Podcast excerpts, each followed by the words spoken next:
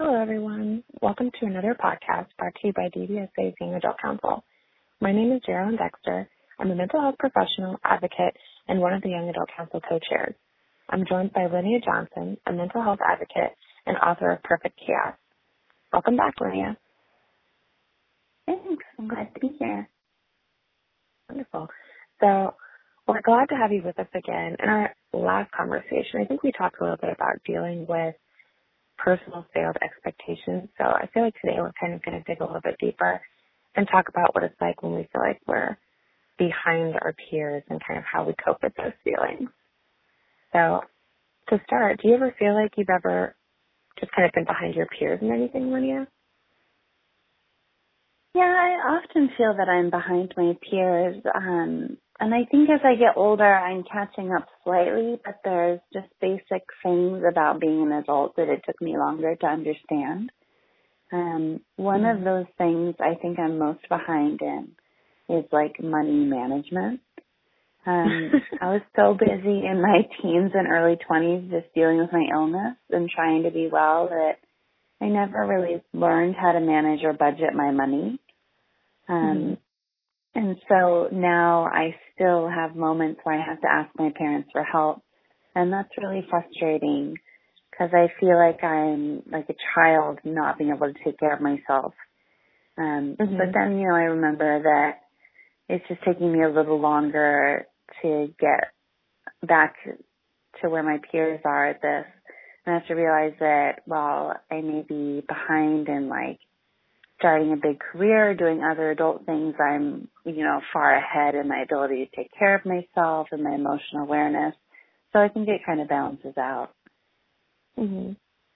I think that's it a popular having, one. Yeah. it just sucks having to borrow money from people. yeah, it kind of like hurts your pride, first of all. You're here an adult and it's like, wait a minute, I should be able to take care of myself. Why can't I figure this thing out? You know, especially if you're working and you do have a job, it's like you look at your bank account and you think to yourself, where's my money going? You know. Yeah. I think that's I think that's such a popular one with a lot of adults that I talk to these days. They have I even have trouble with that myself and I think oh my goodness, you know, I, I should have an idea of what I'm doing. You know, I'm almost 30 soon. I need to be able to save for this and save for that. And it's just, but you see some people who just know what they're doing. They're so good at it. They, you know, they've got all this money saved up. They've got awesome credit. They've done all these things. And I'm like, what are those people doing? yeah. So do you feel like you've kind of caught up with that at this point in your life, or is that something that you still find that you're working on? Um, you know, I feel like, well, first of all, like in my twenties, I, I mean, I, I just turned thirty, so not like I'm really out of my twenties that far, but um in my early 20s, I would always go through phases where I would overdraw constantly and I never mm-hmm. checked my balance and was like afraid of what I would see. Um, right. And so that was always my problem then. And, um, but now I'm getting better at that. And so I think I'm catching up slowly and, um, it's just hard because things like money are just the last things on my mind because I'm just so busy in everything else I do. Um, and so I'm slowly getting more responsible with my money. Um, mm-hmm. there's times when I think I have it figured out, but I miscalculate or I forget about certain bills coming in. Um, and you know, those are the times I feel like a failure, but then it forces me to just try better next time and I'm getting better at budgeting and, um, you know, force myself to learn when you know, how to make sure that I manage it and think about it. Yeah, and I think the thing with money too, and just even anything that we kind of feel behind with, there's always a lesson. You know, if you overdraw your bank account, you you learn a lesson from that. You know, whether it's I should check my bank account more often, or maybe I need to be more cautious about what I'm spending on. There's always something that you can kind of learn from that, which is really the takeaway. So mm-hmm. why do you think that it matters to you so much that you weren't, you didn't really feel that you were as good at managing your money than other people? Because I felt like it was such a basic adult thing, you know, like yeah, like being a grown up and knowing how to like pay your bills and like save money and have enough money to go grocery shopping. I feel like that's the number one basic adult thing. So, yeah. um, you know, even though I may be, you know, accomplished in other things, it mm-hmm. just was like this hidden secret of like this embarrassing secret that I didn't want to tell people. And they're like, you know, but you published a book and you've gotten your master's degree. And it's like, yeah, but I still can't do basic things like balance my checkbook. yeah. Do you feel like you kind of discredited yourself a little bit when you look at kind of the whole, like you said, I have my master's degree, but I have trouble balancing my checkbook. Do you feel like you kind of not give yourself credit where it's due for the things that you have done? Oh, for sure. Yeah. It's it's so easy for me to focus on the negatives in my life and the things that I am not accomplishing well because I'm such a perfectionist that I just find those things and grab onto them. So, mm-hmm. I mean, with my money management, I'm doing way better than I probably even expect that I'm doing. Um I just I think it's hard um through graduate school I cut back on hours so I am making less money and so mm-hmm. I forget things like, well, I am working with not very much money to live on. So, you know, it'd be hard for anyone, you know. Yeah. You have to kind of be able to look at the big picture and kind of be objective. I understand because right. I'm such a perfectionist too. And when we see those things that just aren't looking the way we want them to look, we just get so focused on how do I fix this? How do I make it right? This has to be better. I have to do better and it causes a lot of stress and anxiety, really. Yeah. Is there anything in your life that you feel like you've been behind on, but that you've since caught up with? Um, well, I guess I'm catching up currently at the moment. Um, I felt like I was behind on getting a quote grown up job um, I'm still. I don't know that that seems like what's a grown up job? The, that's not really a thing, but in my mind, it was like I still work the job I got right out of college. That's not like it's not a career. It's not what I love mm-hmm. to do. And so like I'm ready to like have a career job. Um right. And so like I have all my my friends are like like have careers now and I'm like still at this job that I got just because it was the first one I could get after school. So mm-hmm. I felt behind in that, but um, you know, I'm now that I just finished my degree, I'm currently like interviewing for some really big jobs. So I feel like I'm catching up like at the moment. Um and I'm just trying to be nicer to myself about like like this job is a grown up job for like other people. It's like right. Um, it's I think for me it's like a, it's it's just not what I want my career to be. So mm-hmm. I feel behind not doing what I want to for my career. Do you feel like you, you know what I mean? Yeah, no, I, I, absolutely. I think we all have that first job that when we get when we get out of college and we're like, yeah, you feel like you've really made it, and then a few years down the line, you're like, what am I still doing here? You know, you have all these things that you see that you want to do for yourself and for your life. And when you're not quite making that happen, you just kind of feel a little bit stuck. And then when you see mm-hmm. other people who are, you know, right, you know, their career's taking off or, or they're so happy and they're doing all these things and you wonder, how did I end up stuck here? Was it something that I did? What if, what could I have done differently? Because you find yourself having like this what if, what if I did this? What if I had done that? kinds of kinds of thoughts. Oh, all the time. yeah, definitely all the time. So how do you kind of cope when you have those feelings of being behind those what if moments? So during those times I just try to remember that, you know, I am where my peers are at or even ahead of my peers in some other things like emotional intelligence. Like I have to remember that like yes, I have bipolar, but I think I'm actually healthier than most of my friends because I'm constantly working on taking care of myself. And so mm-hmm. I see them not eating well and drinking too much and not exercising and you know, I'm really doing those things for myself. And so I have to remember mm-hmm. that like in the taking care of myself department, I'm like way ahead. And then like yeah. knowing my boundaries and my limits and knowing myself, I'm way ahead. But so I have to remember that, you know, no one's perfect at everything and there are certain things that that I'm doing really well at. Um and you know, I recently talked and I have to remember that like other I'm like projecting what other people's lives are like. I don't actually know what their lives are like. and right. you know, I recently talked to this good friend of mine who I feel like is making a lot more money than me and who's been much more responsible and aware of money, things like me.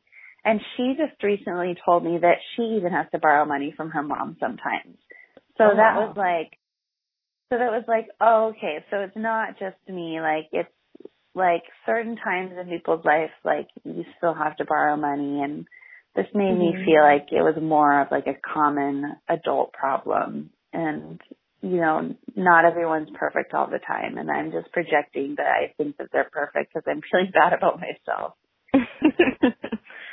yeah, I think you kind of have to remember it's like that. You can't judge a book by its cover thing because I mean, mm-hmm. we may look at other people's lives and it looks great from the outside, but you really don't know on the inside what is going on, what that person has to go through to keep their life looking like that. You know what I mean?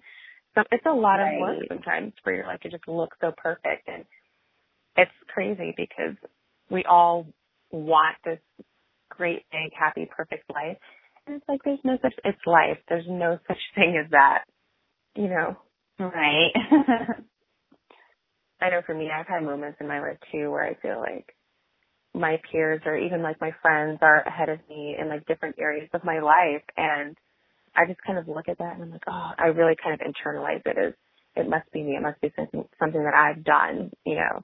And I think I just kind of cope with it. I like to send myself like messages of self love. Like I like to write myself little notes or my best friend and I actually have been getting into this thing lately where we do this I am and I can. So we'll send each other messages like, I am beautiful. I am strong. I am resilient. I'm talented. I can do anything I want to. And it sounds really cheesy, but after you say it to yourself enough times and you hear someone else say it to you, you kind of start to believe it and you kind of start to really feel empowered and it makes you feel like, you know what, maybe, you know, I don't have a, you know, a house like the rest of my friends right now. Maybe I don't own a house, but I have this and I'm awesome at that and I have all these other things that, that I can do so really just kind of like yeah. focusing on your strengths, you know?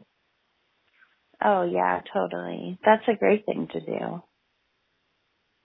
I also like the other thing that you said, exercising. I know people I don't think people really realize how important it is to take care of your your body as much as you should take care of your mind. There's really your body and your mind are really connected. And so I know for mm-hmm. me, like I use running, which I I think you're into as well, right? Yeah. It's a really big stress reliever. it's just yeah, for sure. I think yeah, that's another way that I like to take care of myself and kind of pick myself up myself up in those moments. Um, can you talk about a time where it was hard for you to watch your friends accomplish something that you maybe felt like you weren't doing so well at? Um well, I think it's I think it was hard for me to watch as my friends that are in their career jobs are getting promoted and like moving up. So not only are they in the job they want, but they're already like moving up in that world. um and you know, I'm so so happy for them, but it's just like man, like I'm gonna start my career and have to be like entry level and not only are they like doing what they love already, but they're already like in positions of power and like that's mm-hmm. been hard. Um and you know, it's mixed feelings of like, oh my gosh, I'm so proud of you. I'm so happy for you. And what am I doing with my life? yeah, because you don't want to be like that. Oh, I'm so happy, but in, in your mind, you're like, I hate you. Why is this happening for you and not me? Kind of a thing. Like you want to, you want to be proud of them and everything. Do you, how do you feel like that kind of affects yeah. your relationship with your friends when when you see that?